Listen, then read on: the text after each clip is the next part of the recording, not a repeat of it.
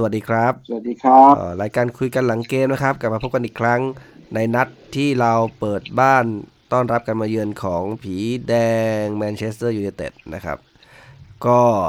อย่างที่ทราบกันนะครับ พอดีว่าวันนี้เราอัดช้าไปคืนหนึ่งนะครับ ก็เนื่องจากเตะกันดึกนิดนึงนะครับ ก็คือจบกันประมาณเกือบตีหนึ่งเนาะก็เลย เราอยากจะเก็บดู feedback หลายๆ อย่างจากหลังจากเกมด้วยนะครับ เพราะว่าอย่างที่ทราบผลว่าเราชนะไปด้วยประตู1ประตูต่อศูนย์เนี่ยมันมี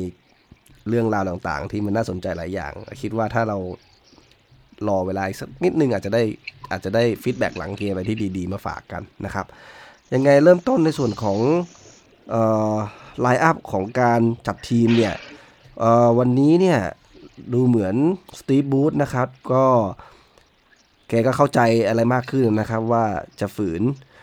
เล่นโดยที่ทีมนักเตะไม่พร้อมมาถึงเล่นฟอร์เมชันแปลกๆ ที่แกจะทำเนี่ย อาจจะไม่ค่อยเหมาะก็คือเลยก็เลยกลับมาที่ back to to the basic ที่ 5-4-1 นะครับ ซึ่งนัดนี้อย่างที่ทราบกันนะครับว่าคนที่ทุกคนจับตามองเนี่ย ก็คือแมตตี้ลองสตาฟนะครับ ที่ได้รับโอกาสเป็นตัวจริง ถือว่าเป็นการเดบิวต์ในพรีเมียร์ลีกครั้งแรกนะครับ แล้วก็นอกเหนือจาก แมตตี้แล้วเนี่ยก็ยังมีเยดลินนะครับที่กลับมาเป็นแบ็คขวาตัวจริงอีกครั้งหนึ่งนะครับรวมถึงแซงต์แม็กซิแมงเนี่ยก็ได้เป็นตัวจริงนะครับในตำแหน่งปีกซ้ายนะครับนอกนั้นมีอีกคนหนึ่งที่แตกต่างมาจากเดิมก็คือคีแรนคลาร์กนะครับได้โอกาสมาลงเป็นตัวจริงแทนดัมเมดนะครับซึ่งฟอร์มนัดที่แล้วเนี่ยอาจจะประกบตัวนักเตะหลายตัว ที่ทำให้เสียประตูนะครับก็อาจจะถือว่าฟอร์มไม่ดีสตีฟบรูซเลยขอเปลี่ยนนะครับออนอกนั้นเนี่ยก็เป็นตัวเดิมๆนะครับที่เคยลงมาก่อนในแมตช์แรกๆนะครับ คุณณคิดว่าไงบ้างสำหรับนัดเปิดตัวของแมตตี้ ก็ก่อนอื่นเนี่ยมั่นใจแล้วสตีบูลแม่งมาฟังรายการเราชัว แม่งฟังแน่นอน เพราะว่า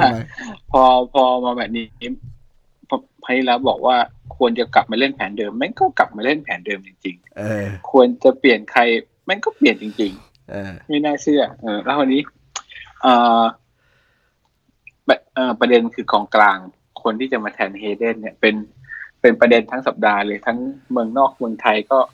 คุยกันเรื่องนี้ว่า เอ๊ะจะเอา จะเอาคีย์ลงหรือจะเอาน้องส่งลงเลยดีวะมันไม่น่าเชื่อว่าสตีบูธก็เอาไอเด็กที่เคยเล่นเล่นพิเมติกลงมา ไอแมตตี้ลองซาก็ได้ลงครั้งแรกในชีวิต ส่วนคีรันค้ากับดัมเมดเนี่ยผมไม่รู้เหมือนกันว่า ว่าอะไรยังไงทำไมเปลี่ยน คือดูผลงานในสนามนะ ลงมาแทนแล้วก็ ก็เหมือนเหมือนกันนะ รู้สึกไม่ต่างกันอะ่ะ ก็ไม่เข้าใจว่า เพราะที่แล้วดัมเมดเนี่ยถูกโยกไปเล่นซ้ายใช่ไหมไม่ได้ไม่ได้เล่นเป็นตรงกลาง คราวนี้พอเอาคลาร์กมาผมก็ อันนี้ค่อนข้างเซอร์ไพรส์ยิ่งกว่าซะอีก เพราะว่าไม่มีวี่แววเลย มันอาจจะมีจังหวะหรือเปล่าครับ คือเหมือนอย่างที่ลูกที่สามที่เสียเนี่ยที่ถึงแม้จะถูกเปิดตัดมาจากทางแบ็กขวาของเราแต่ว่าตัวสุดท้ายที่ประกบ ลูกโหม่งเนี่ยเป็นดัมเมดเป็นคนประกบ ซึ่งมันมีจังหวะหลุดมันมีจังหวะอะไรนิดๆหน่อยๆอย่างเงี้ยนิดนึงทางบรูซก็เลยอาจจะแบบไหนก็ไม่ได้เป๊ะจริงๆคูมีความแตกต่างไม่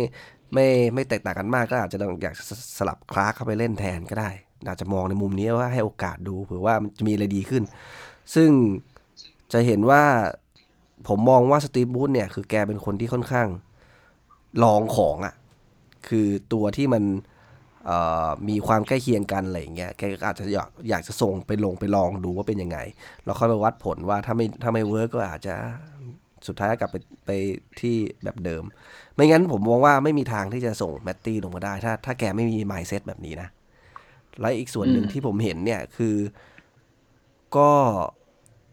มีการพูดออกมาจากหลายคนนะครับว่าแมตตี้เนี่ยโชว์ฝนโชว์ฟอร์มใน การซ้อมได้ดีมากๆ มามาหลายมาหลายวันแล้วมาหลายมานานแล้วนะครับ ซึ่งมันก็อยู่ที่ว่าจังหวะที่เหมาะที่จะได้ส่งแมตตี้ลงมาเนี่ยมันก็เป็นจังหวะนี้นะครับที่เฮเดนติดโทษใบแดงนะครับ ซึ่งมันไม่มีอะไรเหมาะไปกว่านี้แล้วอะและอย่างหนึ่งอันนี้น่าจะชัดเจนแล้วว่าสตีบูธก็คงจะเจ็บและจำเหมือนกัน เพราะว่าส่งทั้งคีทั้งจอนลงไปเนี่ยเชฟวี่ลงไปเนี่ย มันก็ดูไม่ได้ดีเท่าไหร่ สู้ลองของใหม่ดีกว่า มันไปตายเอาดาบหน้าอะไรลักษณะอย่างนั้น ในมุมมองผมที่มองว่ากล้าที่จะเสี่ยงเอาแบตตี้มานะ อืม ก็จริงนะข้อข้อดีของบูธก็คือ ก็คือไม่ดื้อก็คือดังกล้าลองเปลี่ยนร่วงคนนี้คนนู้นแต่ว่าอะไรแบบนี้เราคงจะไม่ได้เห็นในลาฟาแน่นอน ใช่นั่นแทนแกอืมแก มีอีโก้แรงมากนะครับจะยึดมั่นถือมั่นในสิ่งที่ตัวเองคิดอะอืมถ้าเป็นเดี๋ยวบรูคเนี่ยมีข้อดีตรงนี้แหละก็คืออะตัวนี้ไม่ดีเดี๋ยวลอง ตัวนั้นลองลงมา แผนนี้ไม่ดีเดี๋ยวเปลี่ยนอะไรเงี้ยอืมแต่ อันนี้คือข้อดี แต่มันก็แฝงข้อไม่ดีก็คือ ยังไงมึงจะเอาไงแน่ อะไรอย่างนี้แล้วในส่วนของแบ็คขวาที่วันนี้เย็ดลินลงมาคุณนะมีความเห็นว่าไงบ้างโอ้ ผมว่า overlap ได้ดีนะ นั่นคือนี่คือคงอยากจะเห็วิงแบ็กเล่นแบบนี้ คือเขาขึ้นไปช่วยปีกเราโอ้ยเราเห็นเย็ดลินเติมเข้าไปสูงหลายลูกอยู่ ใช่ไหมแต่ก็เหมือนตอนท้ายครับดันแกเป็นปีกไปซะเลยอะเออ แต่ตอนตอนท้ายมันเอาคราฟต์ลงมาแล้วไง ก็นั่นไงหมายถึงว่าสสตีฟบูธก็มองว่าตำแหน่งของเย็ดลินเนี่ยคือเน้นบุก เพราะฉะนั้นพอจังหวะที่ เปลี่ยนตัวเนี่ยก็ให้เย็ดลินเล่นเป็นปีกทดแทนไปได้ในบางจังหวะ ซึ่งเขาก็มองว่าความสามารถของเย็ดลินน่าจะเป็นในเชิงเกมรุก เพราะว่าถ้ามองนาทีเนี้ยเกมรับผมว่าที่มีอยู่อีกสองคนนั้นก็ไม่ได้ต่างกันเท่าไหร่ แต่ว่าเกมลุกเนี่ยต่างกันเย็ดลินนี้มีความสามารถในเชิงลุกมากกว่าอีกสองคนที่เหลือ อืมแล้วก็ลูกครอสลูกอะไรหลาย ๆ ครั้งเนี่ยก็คือยังพอดูมี มีแนวโน้มที่ดีสำหรับเยนลินในการครอสเข้าไป ดีกว่าก็ ดูแล้วก็ดีกว่าจริงๆอะ ดีกว่าสองคนที่เล่นมานะ แต่แมตช์นี้เราก็ชนะด้วยแหละมันโชก็คพูดดียากใช่ต้องมองว่าโชคดีที่มันไม่ได้ยิงเข้าลูกนั้น ถามว่าถ้าใช่มันถ้ายิงไม่เข้าแล้วเกิดเสมอ คิดว่าแพ้นัดนี้น่าจะเป็นใคร แพ้เหรอ ผมว่ามีอยู่คนเดียว ใครวะนึกไม่ออกก็ไอคนที่มันได้โอกาสยิงแล้วก็ดูสิ ไม่มีความมั่นใจแตะสองอ๋อจังหวะโอ้โหคือดูรู้เลยว่าตัวเดิเขามเขาสูญเสียความมั่นใจครับ คือเหมือนเขาแบบลังเลอะกูจะเอาไงดีวะกูแตะหน่อยสักหน่อยแล้วกันแหมเออใช่นะก็คือ เห็นด้วยว่ามันคืออาการของคนไม่มั่นใจไงคือ ต้องแต่งก่อนแบบเอาเอาอยากจะได้ชัวร์เงี้ย ถ้าคนจังหวะมันมั่เล่นนใจมั่นใจจังหวะคงไม่ใส่ได้เลยแล้วอะ คือรู้แล้วกองหลังเขาเข้าแล้วอะยังจะ อืมนะก็ตรงนี้มันทำให้เห็นว่าเขาขาดความมั่นใจมาก แล้วก็ไม่รู้เป็นอะไรที่สตีฟบูธยังคอยหนุนหลังตลอด แล้วก็เหมือนให้ท้ายว่าแบบเขาขอแค่ปลดล็อกอะเขามั่นใจว่าถ้าไอ้นี่มันปลดล็อกได้มันจะไหลอะไรอย่างเงี้ย ซึ่งมันเล่นมาตั้ง อันนี้แปดนัดบวกกับ ตั้งแต่ที่ราฟาอยู่ก็ผมว่าสิบกว่านัดแล้วเนี่ยยังไม่ได้เลย มันคือมันไม่ได้ทั้งยิงเข้าและแอสซิสต์เลยนะครับ คือมันมันมีหลุดทุกเกมเลยนะ ไม่น่าเชื่อว่าเอมันอคือเป็นคนที่ได้โอกาสผมเผลอๆว่าเป็นคนที่ได้โอกาสมากสุดในทีมนะมั้งตอนเนี้ยแต่คือยิงไม่ได้อะไม่มีความคมอะไม่น่าเชื่อเลยวะอืม ที่น่าสนใจคือ เราเล่นมาแปดนัด ยิงได้ห้าลูก รวมถึงลูกที่แมตตี้ยิงไปเนี่ย คือเป็นทีมที่ที่ยิงได้น้อยมาก คือ เขาเรียกว่า ถามว่าไม่มีโอกาสก็ไม่ใช่นะ แต่ว่าไม่คมอะถ้ามองในมุมนี้ เพราะเรายิงตอนครึ่งแรกยิงเข้า ยิงไม่เข้ากรอบแต่ได้ยิงสิบลูก ก็สะท้อนอะไรบางอย่างได้นะครับ แล้วก็อืมแล้วไม่น่าเชื่อว่าเอามิลอนนี่ยังจะได้ เมื่อวานลงเกือบจบปะได้ได้ลงจะจบปะไม่จำไม่ได้นะถูกเปลี่ยนโดยเอ่อเอาคราฟมาแทนไง อ๋อ มาท้ายท้ายท้ายมาอุดแล้วใช่ไหมอืมอืมถูกเปลี่ยนก็คือเราถอดปีกสองข้างออกกันแหละอืมกาวซูกับตัวเอ่อคราฟมาลง ก็คงจะไม่รู้จะพักหรือยังไงนะ เพราะว่าอาจจะกรอบวิ่งเยอะเพราะสองคนนี้เป็นคนที่วิ่งเคาน์เตอร์ไป แต่ก็จะเห็นจุดที่ ลูกที่ได้อะผมก็เสียวอยู่เหมือนกันนะ เพราะว่าเห็นหลายลูกที่แม็กซิแมงอะ จะลากลากๆไปแล้วก็ยิงเองถูกไหมลูกนั้นนะอืมผมก็แบบเฮ้ยมันจะลากก็ยิงเปล่าวะหรือยังไงวะแล้วก็มีอีกจังหวะหนึ่งที่แม็กซิแมงอะเห็นมีโจลินตันอยู่ทางขวาแล้วอะเขาเอ้ยไม่ใช่โจลินตัน น่าจะแอนแอนดี้แคโรอยู่ทางขวาฉีกมาแล้วอะไม่ยลูกอมที่ได้ส่งประตูปะไม่ในั้นอีกลูกนั้นอีกลูกนึง มีอีลูกกลูก่กอนหน้าหนึ่งเหรอนั้น เออไม่ยอมอืมส่ง แกเลือกที่จะตัดเข้าไปข้างในแทน หรือว่าส่งไปทางซ้ายหรือสักอย่างเนี่ยคือ ก็แปลกดีเหมือนกันว่าแบบ เอ๊ะมีอะไรหรือเปล่า แต่ว่า เห็นชัดเจนเลยว่าคลาสของแคโรกับโจลินตันในเรื่องของการค้ำตัวเนี่ย มันมันต่างมากอะ่ะ คือแคโรนี่คือเหมือนกองหลัง มาเลยงัดพร้อมงัด เห็นอืมเห็นแกมการที่ไม่มีบอลแต่ว่า เอาเอาตัวไปบังกองหลังอะไรอย่างเงี้ยมันมันดูแล้วแบบกองหลังนี่คือ สู้แรงแกไม่ได้เลย แล้วอีกอย่างหนึ่งคือจังหวะที่มีลูกเปิดไปแกโฉบไปโมงอะไรเงี้ย คือดูแล้วแบบ เออ อันเนี้ยคือตัวที่เหมาะกับตำแหน่งที่เอ่อช่วยให้เก็บบอลพักบอลอะจริง ๆ แต่โจลินตันนี่คือ คือแกก็พอพอเก็บได้นะ แต่ว่ามันเหมือนยังไม่ครบ ทีนี้คือก็เลยกลายเป็นปัญหาว่า ตัวที่ได้มาเนี่ย มันอาจจะไม่เหมาะกับห้าสี่หนึ่งหรือเปล่าจริงๆแล้วเพราะตอนที่เขาเล่นอยู่ที่เยอรมัน มันอาจจะไม่ใช่ประมาณนี้อาจจะไม่ถนัดเท่าไหร่ อืม แต่แต่ผมมองเมื่อวานดูรู้สึกว่าแคโรลงไปก็รู้รู้สึกคิดเองนะรู้สึกว่าไม่ได้แตกต่างกับโจลิงตันเท่าไหร่ คือ โอเค อาจจะไป อาจจะไปบี้เป็นตัวใหญ่อะเกมรับก็มาช่วยได้เยอะ แต่รู้สึกว่าแคโรลงไปรู้สึกเมื่อวานจะลงไปนาทีที่หกสิบกว่าใช่ไหมไม่ถึงไม่ถึงห้าสิบปลายๆเลย ห้าสิบเออเปลี่ยนเร็วอะไม่รู้สึกเปลี่ยนเร็วมาก ไม่รู้สึกว่าแคโรเก็บบอลได้ไม่ผรู้มผมไม่ไม่ได้คิดว่าเขาเก็บบอลในเชิงเหมือนเหมือนเหมือนพักบอลเอาลงแล้วก็ให้คนอื่น แต่ว่ามันเหมือนทำให้ หลังของฝั่งแมนยูอะ มันมันเล่นยากขึ้นอะ อืมและอีกมุมหนึ่งคือ มันน่าจะเป็นกองหน้าตัวรับที่ดีนะ ตั้งแต่สมัยตอนที่เขาอยู่เอ่อก่อนที่จะย้ายไปลิเวอร์พูลแล้วอะคือ จังหวะไหนที่ต้องการอุดหรือ หรือกันลูกโมงลูกอะไรอย่างเงี้ยไคโลลงไปอยู่อยู่ข้างล่างเนี่ยมันเอ่ออยู่ตรงแดนรับเนี่ยมันช่วยเราได้ค่อนข้างเยอะ แล้วก็ไม่รู้น่าเห็นหลาย ๆ ลูกคือ เออไม่เห็นโจลิงตันที่จะวิ่งลงไปรับขนาดนั้นอะคือบางลูกคือเหมือน วิ่งตัดไปถึงแบ็คข้างหลังแบ็คอะไรอย่างเงี้ยคือเหมือนเขาอ่าเขาใช่อ่านว่เกมอะอะเขาไล่อ่านช่วยไล่บี้ลงมเขาอ่านตรงเกมว่าแบบขวาถ้าจังหวะนั้นไม่วิ่งไปหรือไม่ไปอุดรูตรงนั้น มันอาจจะมีช่องมันจะมีอะไรอย่างเงี้ยคือ อันนี้เป็นอาจจะเป็นข้อดีอย่างหนึ่งของการที่มีเอ่อนักเตะที่เป็นคนท้องถิ่นนะครับ โดยเฉพาะอยู่ในสนามเกมเหย้าเนี่ยมันมีแรงขึ้นมาก ๆนะครับ ในส่วนของผมมองว่าเกมนี้เนี่ยที่คนทุกคนอยากจะไฮไลท์คงมีจะมีเคสของสองพี่น้องเนาะคุณคุณณะมีอืมมีคืออย่างนี้เล่นอย่างนี้แล้วเมื่อวานผมดูเนี่ยเอ่อจริง ๆ แล้วเนี่ย พอกลับมาเล่นแผนเดิมเนี่ย จริง ๆ แล้วมันก็ไม่ได้มีอะไรแตกต่างนะมันคือ ก็คือเราเล่นเหมือนเดิมนั่นแหละ แต่เมื่อวานอะ มันเกมมันขยับได้เพราะมีแม็กซิแมงคือพอเกมลุกถ้าเกิดแม็กซิแมงได้บอลปุ๊บเนี่ยแม่งจะแม่งจะดูดตัวแมนยูเข้าไปหามันสามสี่ตัวเลย แล้วทำให้ไม่ไปเองก็อาจจะมีจังหวะจ่ายนะวะแต่แต่ว่าแท็กติกการเข้าทำอะไรเนี่ยก็ก็เหมือนเดิมอะเพียงแต่ พอเปลี่ยนกองกลางแล้วสองคนนี้มันมันช่วยวิ่งไล่ขยับอย่างเงี้ยเออมัน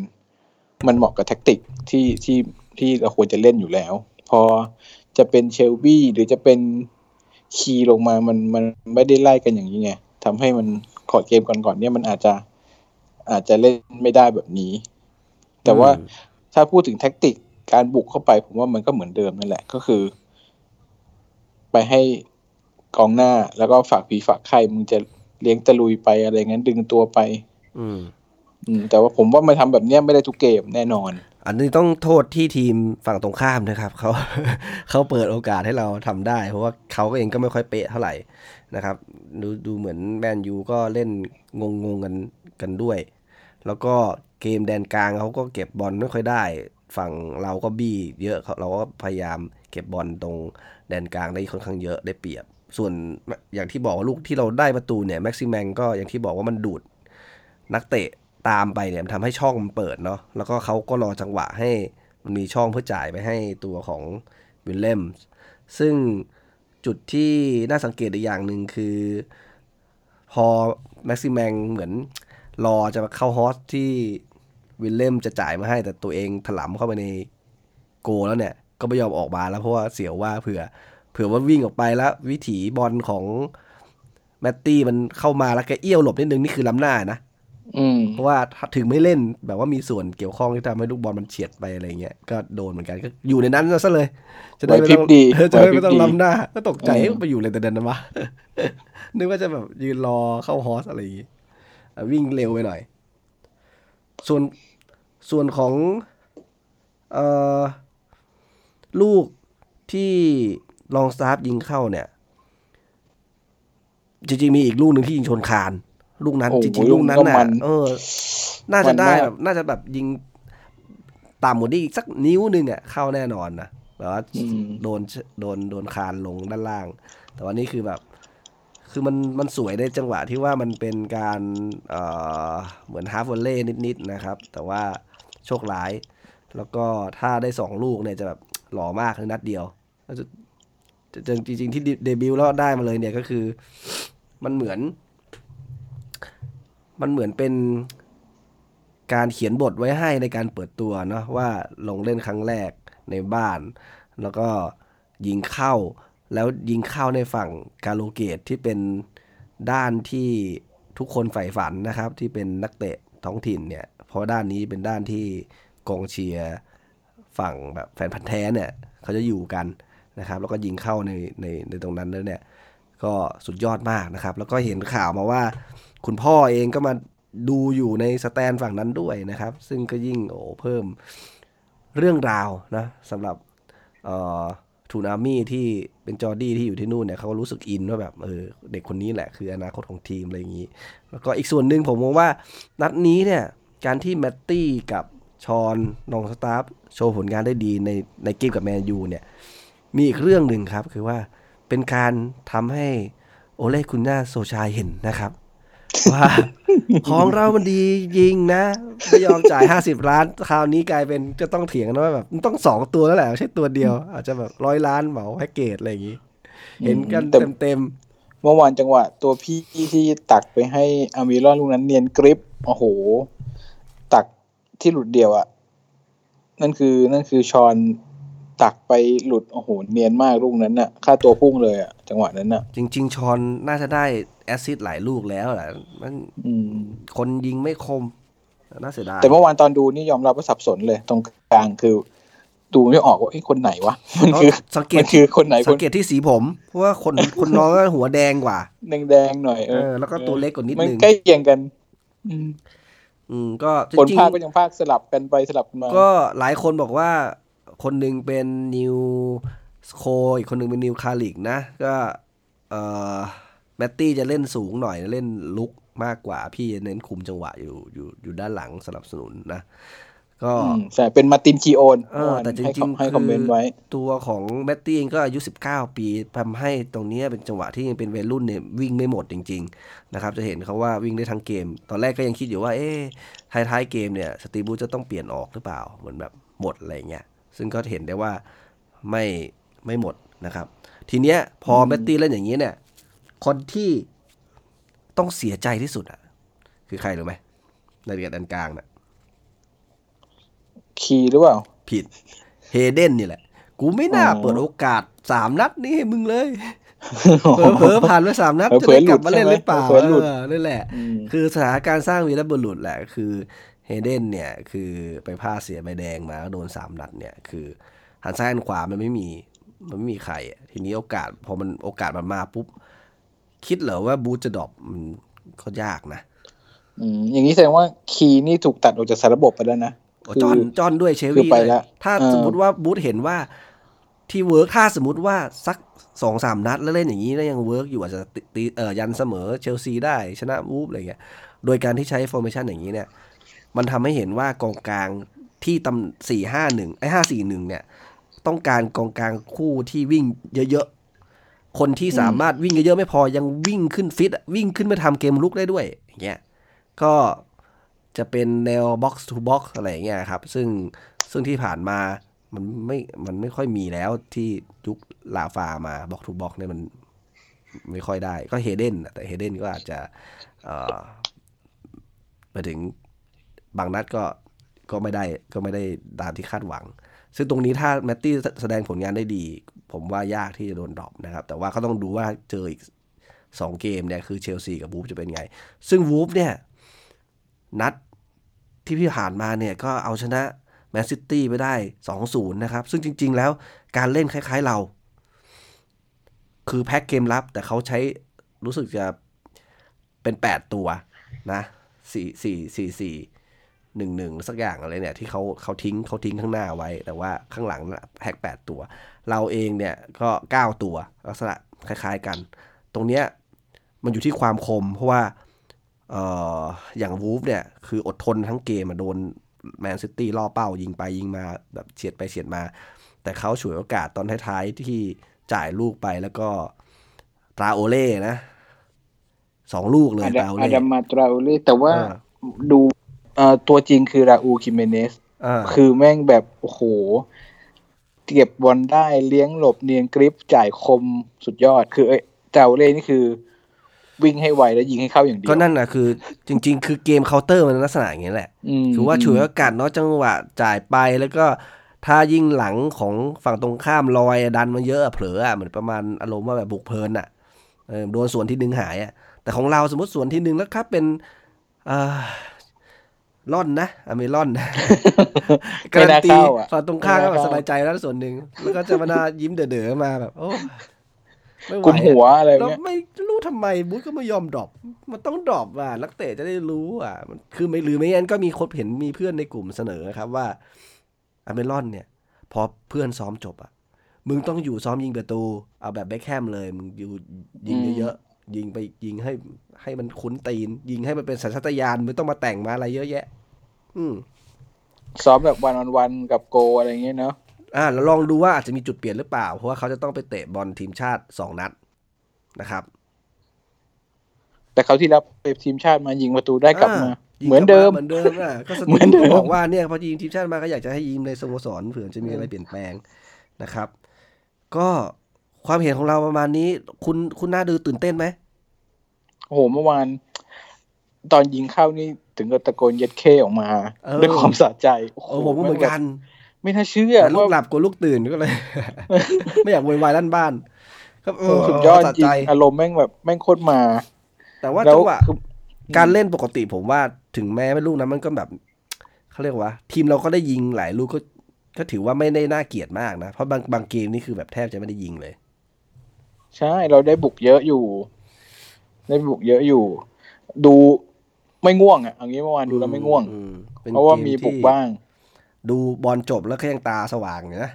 ไม่ได้น่าเบื่อเท่าไหร่แต่ว่าก็แต่ก็จริงเป็นความจริงที่แมนยูชุดนี้แม่งกากสุดเท่าที่เราเคยเจอ จะว่าไปเขาก็กากสุซดวยจริงเขาก็ซวยเหมือนกันนะ เพราะว่าเขาไม่มีป็อกบ้านะ ใช่ใช่นี่นี่นี่คือเป็นจุดหนึ่งเลย เพราะว่าคราวที่แล้วเราโดนปอกป่าคนเดียวเล่นงาน นัดที่นำสองศูนย์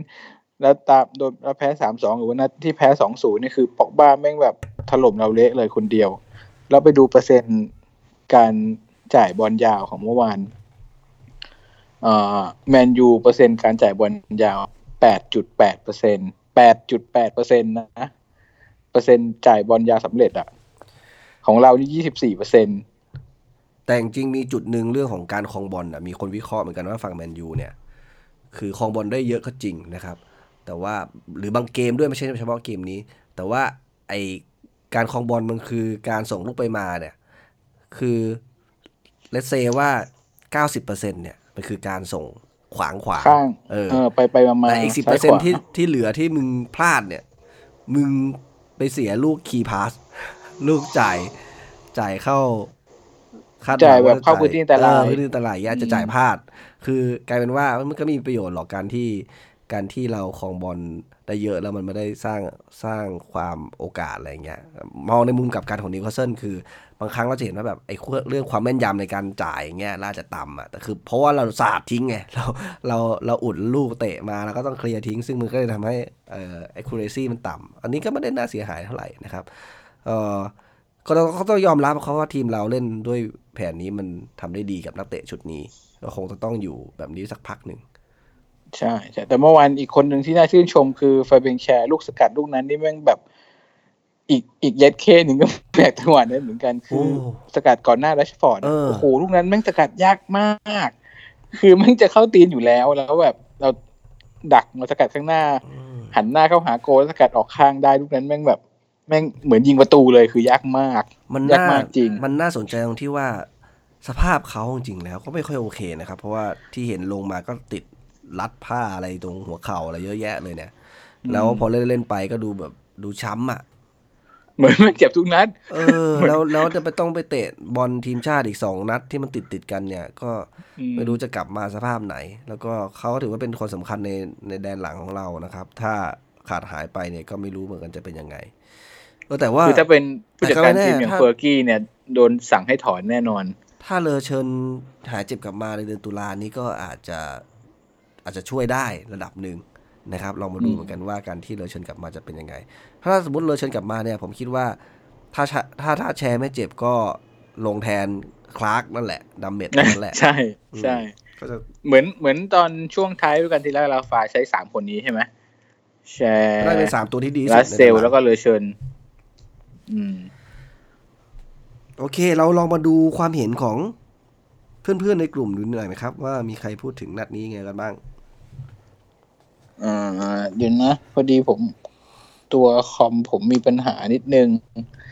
อ่าก็เปิดได้ไหมตอนนี้พอดีคอมผมมีปัญหาตอนนี้กำลังทำอยู่เดี๋ยวเปิดแป๊ไม่บได้นะเดี๋ยวแป๊บ เออทำไมไม่มันมันมันไม่ขึ้นนะเดี๋ยวนะเครื่องผมมัน เอ่อแป๊บหนึ่งดูในแล้วเมื่อวานเนี่ยรู้สึกว่าแมตตี้เนี่ยจะได้ Man of the Match ด้วย แล้วก็ดูในคลิปวิดีโอเนี่ยอ่าเขาให้พี่ชายอะเอารางวัลไปให้เลยนะ ตอนสัมภาษณ์เนี่ยรางวัลสงสัยมากรางวัล Man of คือ the อะไร Match นี่มัน เออมันคืออะไรไอ้แท่งๆนั้นมันคืออะไรเคยดูเหลืองๆรูปเหรอเออเหลืองเหลืองๆม่วงๆเหมือนแชมพูบางคนบอกว่าแชมพูสระผมบอกว่า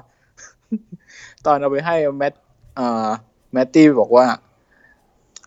ผมเออเขาคิดว่าอะไรนะเขาคิดว่าพี่ชายเขาอะวันนี้เล่นดีกว่า แต่ว่าก็จะขอรับไว้ละกัน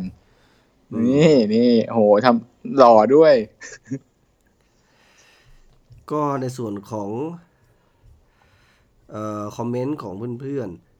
comment ในส่วนมากก็จะแบบคือปลื้มใจไปกับ คือกับชัยชนะเหนือแมนยูประเด็นคือเราชนะแมนยูด้วยแหละแมนยูนี่คือ คือผมไม่รู้นะ คนที่เชียร์นิวคาสเซิลนี่ผมว่า อันดับหนึ่งนี่น่าจะเกลียดแมนยูหรือเปล่าๆอันดับหนึ่งเกลียดแมนยู ก็คงจะเป็นช่วงที่เราพลาดแชมป์นั้นแหละ ใช่ว่าปีเพราะเรานั้นแหละเราแพ้มาเกลียดตอนนั้นแหละ รู้สึกอืมว่าฝังใจตั้งแต่ตอนนั้นคือ ทุกทุกทีดูบอลก็คือ นอกจากเชียร์นิวแล้วก็คือจะแช่งแมนยูนี่แหละเป็นงานอดิเรกผมจะรู้สึกฝังใจกับเคสที่เฟอร์กี้มากกว่าที่ไซโคทีมอะไม่ค่อยชอบเท่าไหร่กับอ๋อนักตอนกับนักตอเตะตอนคีแกนไม่เหรอเท่าไหร่ใช่ใช่แต่ถือว่าบางทีคือ คือถ้าวัดกันในสนามอะ ผมว่าทีมเราอะไม่ไม่น่าไม่น่าน้อยหน้าแมนยูแต่พอเล่นสงครามจิตวิทยาแล้วอะแล้วคีแกนก็เป๋ทำให้นักเตะก็เสียสมาธิอะไรอย่างเงี้ยครับ มันทำให้เหมือนเหมือนแบบ เหมือนไม่แฟร์ใช่ไหมเออไม่แฟร์เออเล่นนอกเกมอะไรเงี้ยคือคุณใช้คุณใช้อำนาจทางอ้อมในการทำให้คนแบบเออเสียสมาธิอะไรเงี้ยแต่ก็เข้าใจว่ามันก็ไม่ได้ผิดกฎอะไรนะครับ อืมแต่จากนั้นเหมือนก็เป็นมาตรฐานเลยนะว่า มันมีเกมแบบนี้เกิดขึ้นเออ ในเอ่อแบบมีการไซโคกันนอกเกมก่อนเกมอะไรแบบเนี้ยกลายเป็นครั้งแรกที่มีอะไรแบบนี้ขึ้นมาเลย อืมโอเค ในส่วนของคอมเมนต์นะครับเออลองดูคร่าวๆ ก็เป็นสั้นๆ เนาะเอ่อจากไฮไลท์นะครับเอ่อที่มีคนไป comment ในส่วนของไฮไลท์เมื่อคืนเนี่ย ก็จะมีคนบอกว่าเอ่อคุณบิทเทิลเบสลัมเบเลต้านะครับ บอกว่าผมว่า แม็กซิแมงกับวิลเลมส์เนี่ยเราขาดไม่ได้เลยนะชั่วโมงนี้ก็เป็น 2 คู่ประสานในในฝั่งซ้ายเนาะก็แน่นอนครับว่าในเรื่องของลากเรือทั้งสองคนเนี่ยก็สุดยอดมากๆนะครับในนาทีนี้ไม่แน่ใจว่าลิชชี่หายเจ็บกลับมาจะสามารถสอดแทรกได้หรือเปล่า ถ้าทีมยังทำผลงานได้ดีโดยใช้นักเตะ 11 ตัวนี้นะครับแล้วใช่ก็วิลเลียมนี่ผมว่าอย่างนี้ได้แหละ แต่แม็กซิมแมงเนี่ยผมว่าแกเล่นแบบนี้ไม่ได้ทุกเกมหรอก เออจริงๆพรีเมียร์ลีกไม่ไม่ยอมให้แกเล่นแบบมีนี้ความเสี่ยงว่าจะได้เจ็บสักทีหนึ่งเจ็บเจ็บไปแล้วใช่ทีหนึ่งไงเจ็บไปแล้วทีหนึ่งแต่ว่าใช่อาจจะเจ็บหนักอันนั้นๆเจ็บเองเพราะเขาหมันไส้อารมณ์เหมือนแบบ คือพรีเมียร์ลีกมันจะมีจังหวะเหมือน ตัดเกมหนักๆอะ คือ ลูกแถมลูกอะไรแบบเนี้ย ไม่ใช่แบบดูท่าแล้วอะมันจะติดเครื่อง ก็ตัดเลย ตัดไม่โดนไม่เลือนไปเหลือง แต่ว่าเข้าหนักอะเข้ากระอืมแทกเข้าอะไรอย่างเงี้ยเข้าไปอะคือมันมีจังหวะอย่างนี้อยู่แล้วในพรีเมียร์ลีกซึ่ง ซึ่งในลีกเอิงอาจจะไม่ได้มีแบบนี้นะแม็กซิแมงก็อาจจะต้องปรับตัวนิดนึงว่า เอ้ย ไม่ใช่ว่าจะติดเครื่องอย่างเดียว เพราะบางที ไอ้ฝั่งตรงข้ามมันรอง้าง จะเจ็บเอานะ ใช่เพราะว่าพอหลังจากวันเนี้ยคู่แข่งก็จะดูเทปใช่ไหมอืมก็จะเห็นก็รู้ละว่าไอ้คนโอเคนี้จะมาร์คไอเนี่ยไงมาเล่นแบบนี้ ใช่ถ้าเกิดว่า แล้วมันก็จะโดนบีบพื้นที่เรื่อยๆหนึ่งเราถ้าเป็นกองหลังคู่ต่อสู้เราก็รู้ว่าไอ้นี่อันดับหนึ่งคือ อยากให้มันได้บอลก่อนไมีก็ให้มันเลี้ยงมันจนๆอะ ใช่ แล้วก็สองคือประกบแล้วบีบบีบให้มันออกไปอะไรเงี้ยทุกคนก็มันก็ทุกทีมมันก็มีแผนรับมืออย่างนี้แหละ เพราะฉะนี้อ่าคนที่เก่งจริง ๆ อะ มันจะเอาตัวรอดได้ แต่ไม่ใช่ด้วยการเลี้ยงหมายถึงพอได้บอลแล้วเนี่ยอ่าคนที่เลี้ยงเก่งๆ มันจะต้องส่งเก่งด้วยนึกออกว่า พอเราดึงตัวประกบไปคนอื่น แล้วค่อยมารับบอลอะไรแบบเนี้ย อย่างเงี้ยจะทำให้มันเล่นได้นานๆแต่ถ้าเกิดว่าเล่นแบบนี้ไปเรื่อยอะผมว่าสามสี่เกมอะเดี๋ยวก็โดนจับทางได้ ก็คงต้องดูนะครับว่าจะเป็นยังไงต่อในส่วนของแม็กซิแมงอีกคนหนึ่งนะครับ คุณจิรานุวัฒน์เจเคนะครับ บอกดีนะที่แมตต์ลิชชี่ไม่ได้ลง ไม่งั้นแกมาดีใจด้วยคนโดนตบจนเมือแน่ ก็คิดอยู่เหมือนกัน แต่นัดแต่อันนี้อะนี่อีกเรื่องหนึ่งเรื่องราวหนึ่งคือ พอแมตตี้ยิงเข้านะครับ คนแรกที่วิ่งมาดีใจด้วยก็คือแอนดี้แคโรซึ่งถือว่าเป็นนักเตะขวัญใจนะครับฮีโร่ในดวงใจในสมัยเด็กๆนะครับ ซึ่งถ้าย้อนไปตอนนี้เนี่ยแมตตี้อายุ 19 ปีนะครับ ซึ่งเออซึ่งตัวของแคโรเนี่ยย้ายออกจากทีมมาแล้วประมาณ 8-9 ปีนั่นแปลว่าตอนนั้นเนี่ยแมตตี้อยู่สักประมาณสัก 10 ขวบ 11 ขวบโอ้โหมันก็ได้เลยนะเออคือเขาบอกว่าตอนนั้นน่ะเหมือน ทั้งฌอนลองสตาฟกับแมตตี้เนี่ยก็เชียร์บอลกันอยู่ไอ้หลังโกแหละ อาจจะอยู่ตรงแกลโลว์เกตนั่นแหละ แล้วก็แบบเห็นแคโรเป็นฮีโร่นะครับ ซึ่งมันก็จังหวะนั้นก็ได้แหละเด็กวัยรุ่นกำลังเข้าวัยรุ่น แล้วก็ดูบอลเอ่อแคโรก็อยู่ในช่วง peak ตอนนั้นของของยู่ตอนที่อยู่กับเรา สุดยอดสุดยอดเลย มีพี่ชายเขาให้สัมภาษณ์ด้วยนะ ว่าแบบตอนที่น้องยิงเข้าเนี่ย เห็นแล้วว่าแคโรอะเขาเขาเรียกว่า AC ก็คือแอนดี้แคโรวิ่งเข้าไปดีใจกับอ่าแมตตี้เป็นคนแรก แล้วก็มีรัสเซลวิ่งไป คือพี่ชายแม่งแบบ ผมนี่บอกว่าผมนี่แทบจะร้องไห้เลย เพราะว่าเหมือนกับ เฮ้ยนั่นมันแอนดี้แคโรนะเว้ยนี่นี่กัปตันนะเว้ยนี่รัสเซลนะเว้ยแบบเข้าไปดีใจกับน้องมันอะไรเงี้ยเออแม่งแบบบอก ผมแม่งจะร้องไห้เลยอะไรอย่างนี้ แต่พอเห็นเล่นกันอย่างนี้แล้วก็ก็ก็ดีใจอย่างหนึ่งคือมันไม่มันจะไม่แย่งตำแหน่งกันเองนะครับ เพราะว่าทั้งสองคนไม่ได้เล่นเหมือนกันเป๊เล่นเนี่ยะแสดงว่าเล่นกันได้ๆเออใช่ไหก็สามารถเล่นด้วยกันได้ คนหนึงอยู่คุมจังหวะอีกคนหนึงเน้นเข้าไปช่วยในในเกมลุก ก็ก็คงดีนะครับที่อยากจะให้คู่นี้แบบมีฟอร์มที่ดีต่อเนื่องด้วยกันนะครับ ก็ไม่อยากให้เห็นแค่เป็นแบบครั้งครั้งครั้งครั้งคราวๆนะครับ ในส่วนของอีกคนหนึ่งที่พูดถึงก็คือเออ คุณไม้ NUFC นะครับ บอกว่าเจโทรเนี่ย รถถังฝั่งธน ดูเหมือนถึกแต่โคตรพลิ้วเลยครับ ก็ลูกที่ assist ให้แมตตี้ยิงเข้านี่ก็คือโอ้โหแกก็ สับไม่รู้สับขาหลอกหรือ หรือบอลติดเท้าหรือยังไงไม่รู้ แต่ก็ดึงไปได้หลายคนนะเออดึงแมนยูไปได้หลายคนนะไม่ตรธรงรมนั้นนะดาอืม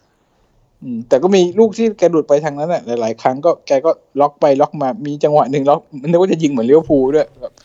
มันไม่ได้ล็อกไงตลกอะเออมันไม่ได้มันติดมันติดมันติด เออ ก็อาจจะติดใจอยากจะลองนะครับ เออมีคนหนึ่งบอกว่าเออสงสัยเหมือนกันที่ผมสงสัยเหมือนกันบอกว่าสตาฟคนน้องนี่ส่วนสูงเท่าไหร่ครับเอ่อ คุณชันชัยนะครับ บอกว่าอยากรู้ว่าร่างกายมันดีมากตันตันๆมะขามข้อเดียวตีนหนักแบบสโคเลย เออเออ นั่นสิ ไม่ร่วมกันสูงเท่าไหร่ แต่มัน เพราะว่าเขาอายุสิบเก้าปีเกี่ยวไหมคือคือพี่อายุเท่าไหร่ยี่สิบยี่สิบสองอะไรอย่างงี้21สองเออยี่สิบเอ็ดก็แต่ก็เห็นความสูงต่างกันนะสิบเก้านี่มันหยุดสูงยังวะอยากใกล้แล้วแหละเออจะหมดโควต้าแล้วใช่ไหมไซส์ไม่ค่อยได้อะน่าจะหยุดประมาณสักยี่สิบอะไรเงี้ยอืม ถ้าถ้าเทียบความสูงแล้วก็แน่นอนว่าเอ่อตัวของชอนตัวจะตัวสูงใหญ่กว่า แต่ว่าตำแหน่งเลนกลางไม่เป็นไรครับ ก็ไม่ได้ต้องการความสูงมากมายไม่เหมือนกับตัวของออถ้าเป็นกองหน้าหรือเป็นกองหลังอะไรเงี้ย ความสูงอาจจะมีส่วนช่วยได้เปรียบในบางเรื่องนะครับออนอกนั้นเนี่ยที่ผมเห็นเอ่อเอาเป็นข้างนอกกลุ่มเราเนี่ยก็ นัดนี้ถือว่ามันสร้าง Impact ให้กับทีมเราพอสมควร เพราะว่าเห็นไม่มีหลาย ๆ คนเล่นเล่นมุกว่าแฟนแมนยูช่วงนี้อาจจะซึมเศร้าหรือว่าอาจจะอาจจะเหมือนอะไรนะ คิดมากอะไรเงี้ยแล้วก็รวมถึงมันมีกระแสของหนังเรื่องโจ๊กเกอร์มาอะไรอย่างเงี้ยครับ เหมือนคนประมาณว่าแบบโจ๊กเกอร์ดูมาแล้วมาเจอดูแมนคู่แมนยูอีกก็ยิ่งแบบ ดิ่งดิ่งเออคนก็ขยี้กันมากเลยสำหรับวันนี้นะครับ ที่เห็นใน feed เนี่ยก็คือขยี้เรื่องนี้กันเยอะนะครับ ก็โอ้นานๆทีนะครับ จะได้ยืดกับเขาสักทีหนึ่งทีมเรา ใช่ แต่อย่าลืมนะว่าเรายังอยู่อันดับสิบหกอ่าเหนือแต่เหนือโซนตกแต่ชั้นแค่หแต่นึ่งคะตอนแนนนี้เราเสมอตัวตาม target แล้วนะครับ ก็คือ หนึ่งนัดหนึ่งแต้ม ตอนนี้เราเล่นอ๋อแปดนัดเราได้แปดแต้มเก้าทีละแต้ม ตามโครงการได้อเอยู่อใช่ไหมแปลว่านัดหน้าเชลซีขอ อะเสมอหนึ่งคะแนนก็ยังดี เพราะว่าเราไปเล่นนอกบ้านละนัดหน้าโหแล้วเชลซีโหดมากด้วย คือโหโหดมากตอนหลัง คนที่น่าจับตาของเชลซีคือใครครับ ก็คงจะเป็นเมสันเมาส์กับอับราฮัมแหละ สองคนเนี้ย คืออมอันตรายจริงๆกำลังเหมือนเหมือนลองสตัฟคู่พี่น้องของเราเนี่ย เด็กแม่งกำลังขึ้นอะ ก็เป็นดาวรุ่งเหมือนกัน ทั้งสองคน ใช่ เป็นดาวรุ่งเหมือนกันจริงเชลซีเขาดาวรุ่งเยอะอยู่แล้ว เพียงแต่จะได้เอามาใช้เมื่อไหร่แล้วหลังๆนี่ก็โอดอยก็กลับมาแล้วด้วย กลับมาอืมหมายถึงได้ความฟิตแล้ว ลงไปท้ายเกมแล้ว พอที่จะเล่นเต็มเกมแล้วด้วย สไตล์การเล่นของเชลซี เป็นยังไงครับ ผมไม่ได้ไม่ได้ดูทีมนี้เลย ก็อับราฮัมนี่ค้ำหน้า คือเล่นคล้ายๆดร็อกบาเลยอะอืมแต่ว่ายังไม่ถึกขนาดนั้นเท่านั้นเอง แต่ว่าโอ้สไตล์ใกล้เคียงกัน แต่เห็นจากคือ line-up ของเขาที่เล่นนัดล่าสุดที่ไปถล่มเซาท์แฮมป์ตัน4-1นี่คือเล่น4-3-3ใช่ใช่อ่า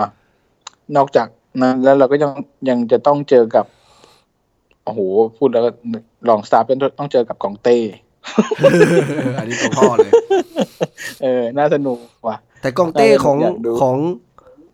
เอ่อชื่ออะไรนะ ผู้จัดการทีมเขาแฟรงค์แลมพาร์ดอ่าแฟรงค์แลมพาร์ดใช้กองเต้แบบไหน อาจจะไม่ได้เหมือนคนที่แล้ว ใช้เหมือนกัน คือเล่นใช้ยืนใช้สูงบ็หน่อย box เหรอ boxใช่ยืนสูงหน่อย ยังให้อ๋อยังให้ใช่เป็นตัวให้จอร์จินโญ่เป็นแท้ตัวคุมจังหวะเหมือนเดิมอืมก็ยังใช่ใช้สูตรเดิมอยู่ ใช่ แล้วก็เหมือนกับ เล่นดีขึ้นเรื่อยๆด้วยอะเล่นดีในตำแหน่งแบบใหม่นี่ขึ้นเรื่อยๆด้วยโอ้กองเต้เนี่ยแล้วนาทีแล้วก็ยิงนะรู้สึกที่ล่าสุดเนี่ยรู้สึกว่าก็มีก็ยิงไปลูกหนึ่งมั้ง แล้วก่อนหน้านั้นก็ยิงไปอีกลูกหนึ่งที่พี่แพรลิเวอร์พูลอะกองเต้เนี่ย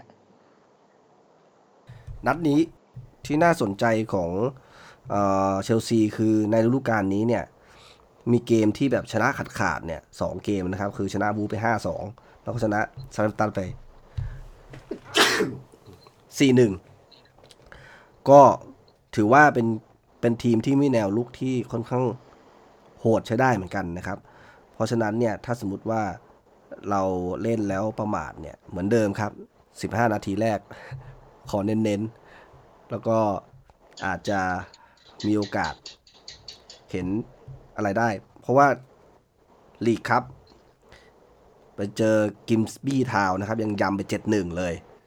อืมอืมก็ไม่ธรรมดแต่ว่ารู้สึกว่าเชลซีมีปัญหาที่เกมรับ ถ้าจะไม่ผิดเนี่ย ตั้งแต่เล่นมาเนี่ย ตั้งแต่เริ่มฤดูกาลมามีแค่นัดเดียวที่ไม่เสียประตู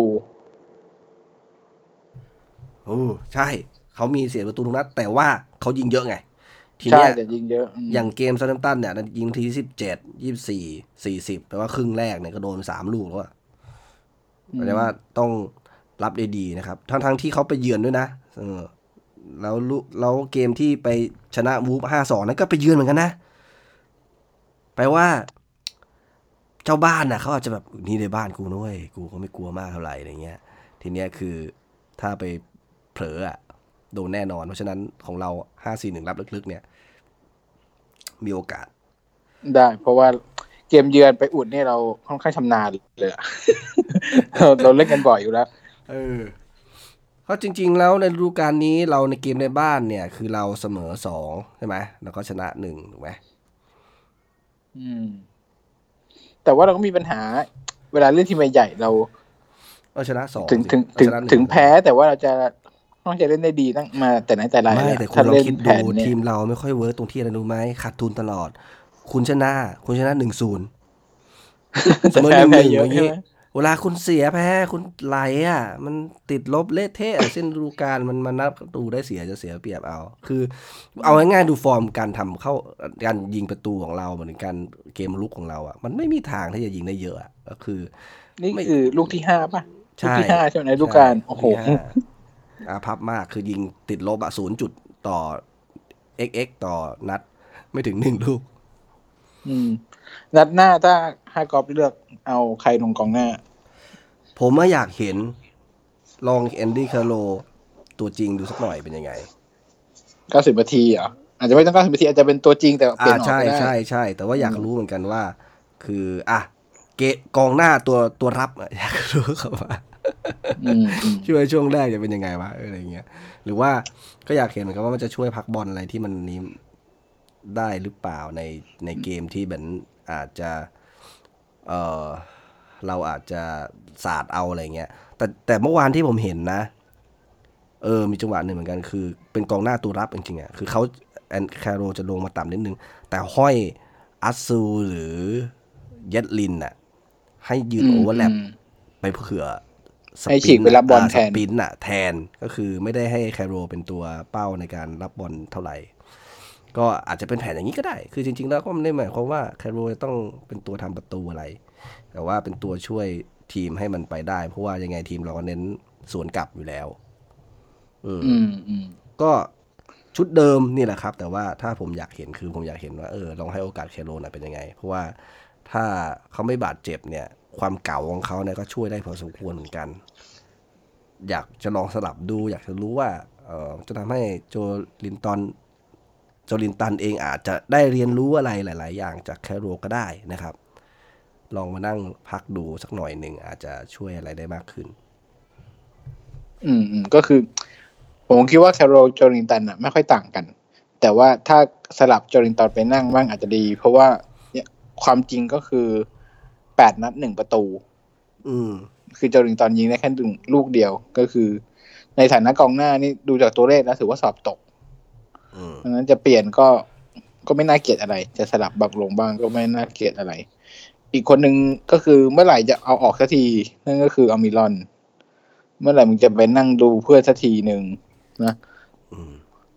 ก็นั่นคือแหผมละคิดว่าสิ่งที่อามิรอนทำได้อะอัสซูก็ทำได้นะตอนนี้นะคือใช่ทำได้ไม่ต่างกันอะเออใช่เออคือมันต้องมีวิธีการ อันนี้เป็นอันเดียวที่ผมคิดว่าบูธยังดื้ออยู่ อันเนี้ย คือไม่แน่ใจเหมือนกันว่าเมื่อไหร่จะจะยอม อาจจะต้องมีคนวิพากษ์วิจารณ์ ถ้าผ่านไปหลาย ๆ นัด แล้วว่ามิลอนยังเป็นอย่างนี้อยู่ผมว่าบูธอาจจะอาจต้องยอมแหละว่ามันดุดดันทุลังอย่างนี้ไปไม่ได้ เพราะว่าหลาย ๆ ครั้งเหมือนเขาค่อนข้างเซนซิทีฟกับคำวิจารณ์กันนะครับสตีบูธเนี่ย อืม ใช่แบบ มีผลมีผลอืมไม่แต่ก็ไม่รู้จะเรียกว่ามีผลเซนซิทีฟหรือว่าเรียกไม่ดื้อดี ก็ถ้าไม่เซนซิทีฟเขาจะ เอามาคิดไหมล่ะเออที่เขาไม่ดื้ออืมเขาก็ต้องมาคิดแหละ ก็ต้องต้องรวบรวมคำวิจารณ์หรือคำพูดของหลาย ๆ คนมาแหละว่ามันมีอะไรยังไงบ้างแล้วก็มาประมวลผลแล้วก็มามาวัดกันนะว่าแบบเออปรับดีกว่าอะไรอย่างนี้อืม แต่ก็มีบางคนคอมเมนต์ในกลุ่มนะทำไมไม่ลองเอาอ่าโจลินตันไปเล่นซ้ายหรือขวาดูเพราะเมื่อก่อนอยู่ฮอฟเฟนไฮม์นี่เหมือนกับโจลินตันสมัยฮอฟเฟนไฮม์ไม่ใช่ ตอนนี้เราให้เล่นอะเราให้เป็นสไตรเกอร์ใช่ผมคิดว่ามันไม่เหมาะกับเขาหรือเปล่าแต่เมื่อเมื่อก่อนน่ะเขาเป็น forward ผมคิดว่า forward ความรู้สึกเหมือนเหมือนตอนที่มิโตรวิชอยู่อะอืมคือสุดท้ายแล้วเราไปคาดหวังกับเขาผิดหรือเปล่า เขาอาจจะไม่ใช่ศูนย์หน้าสไตล์ที่เราไม่ใช่ไม่ใช่ลอนดอนอะไม่ใช่แบบลอนดอนอะไรเงี้ยคือมคือก็เลยคิดเหมือนกันว่าแค่ตัวใหญ่เหมือนกัน มันก็เออใช่ะไรย่างงี้ปะมันมันก็ไม่แฟร์สำหรับเขาเหมือนกันหรือเปล่าที่จะไปจับเขามาเล่นในตำแหน่งที่อาจจะไม่ใช่ ที่มันโอเค เพราะว่าตอนที่อยู่ที่เดิมเขาอาจก็ไม่ได้เป็นกองหน้าโดดเดี่ยวขนาดเนี้ยมันมันไม่ใช่อะอืมเรารู้สึกมันอืมคือ คือมาก็อาจจะทำให้เขาเสียหมาได้เหมือนกันในการที่มันเล่นแล้วมันกูไม่กลับอะไรเงี้ย ฟอร์มมึงดุดหายอะไรเงี้ยเออจริงๆแต่ก็นึกไม่ออกว่าถ้าไปเล่นริมเส้นมันจะ ถ้าไปเล่นดินจะเส้นไหวแทนเหรอแทนวะอามิรอนแล้วก็ก็ให้ตัวเป้าเป็นแคโรอย่างนี้ เออ ก็คือก็อยากเห็นนะ แต่ก็ไม่รู้จะไหวหรือเปล่าเพราะว่า นึกภาพไม่ออกว่าอาไอโจลิงตันจะขึ้นลงเหมือนอามิรอนได้ไหมตอนมันวิ่งไหวไหมอะมันวิ่งเร็วไหมนั่นใช่เออใช่ดิมันมันจะวิ่งไปเก็บบอลไหวไหมเออ แต่ถือว่าถ้าสมมติส่วนที่สำคัญที่น่าสนใจคือ สิ่งที่อเมรอนมีคือ เรื่องของ positioning นะหมายถึงว่าการหาพื้นที่การยืนตำแหน่งอะไรเงี้ย คือทำไมมันเป็นคนที่ชอบได้ ได้บอลในอืมในจังหวะที่มันได้เสียเงี้ยบ่อย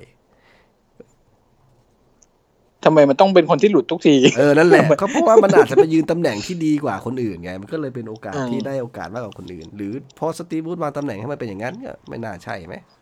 มันมาบังเอิญบ่อยขนาดนั้น นะแต่เมื่อวานจริง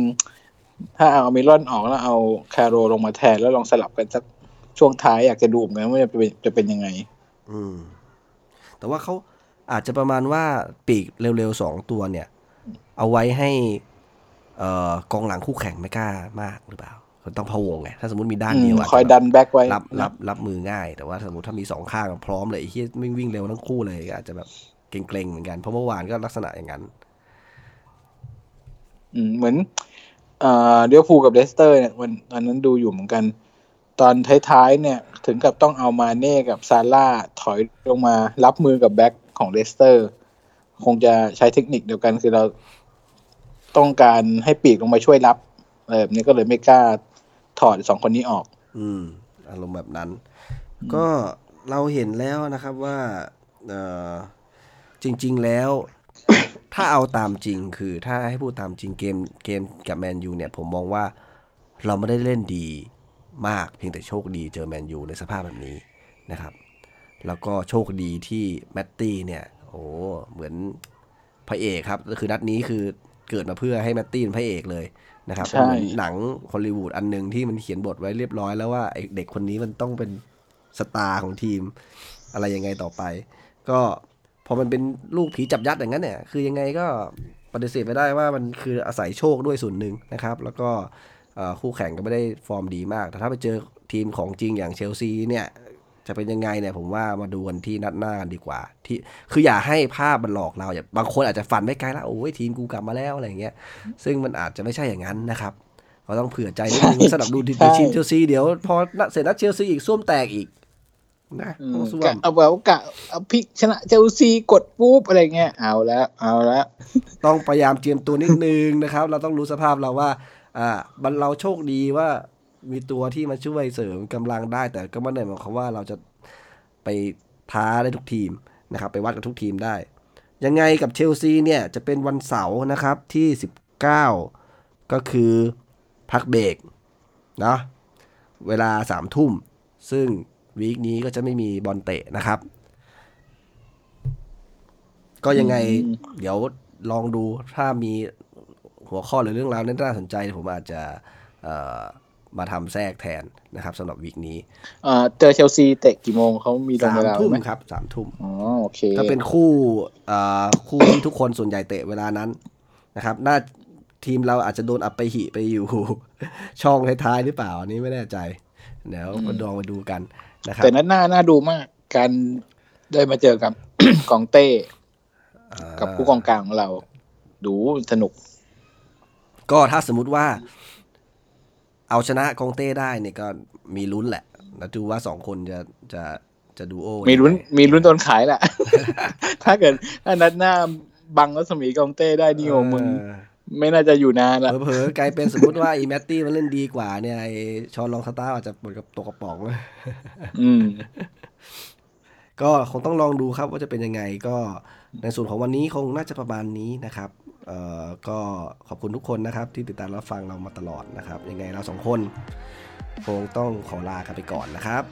ครับผมเจอกันแมตช์หน้าครับสวัสดีครับ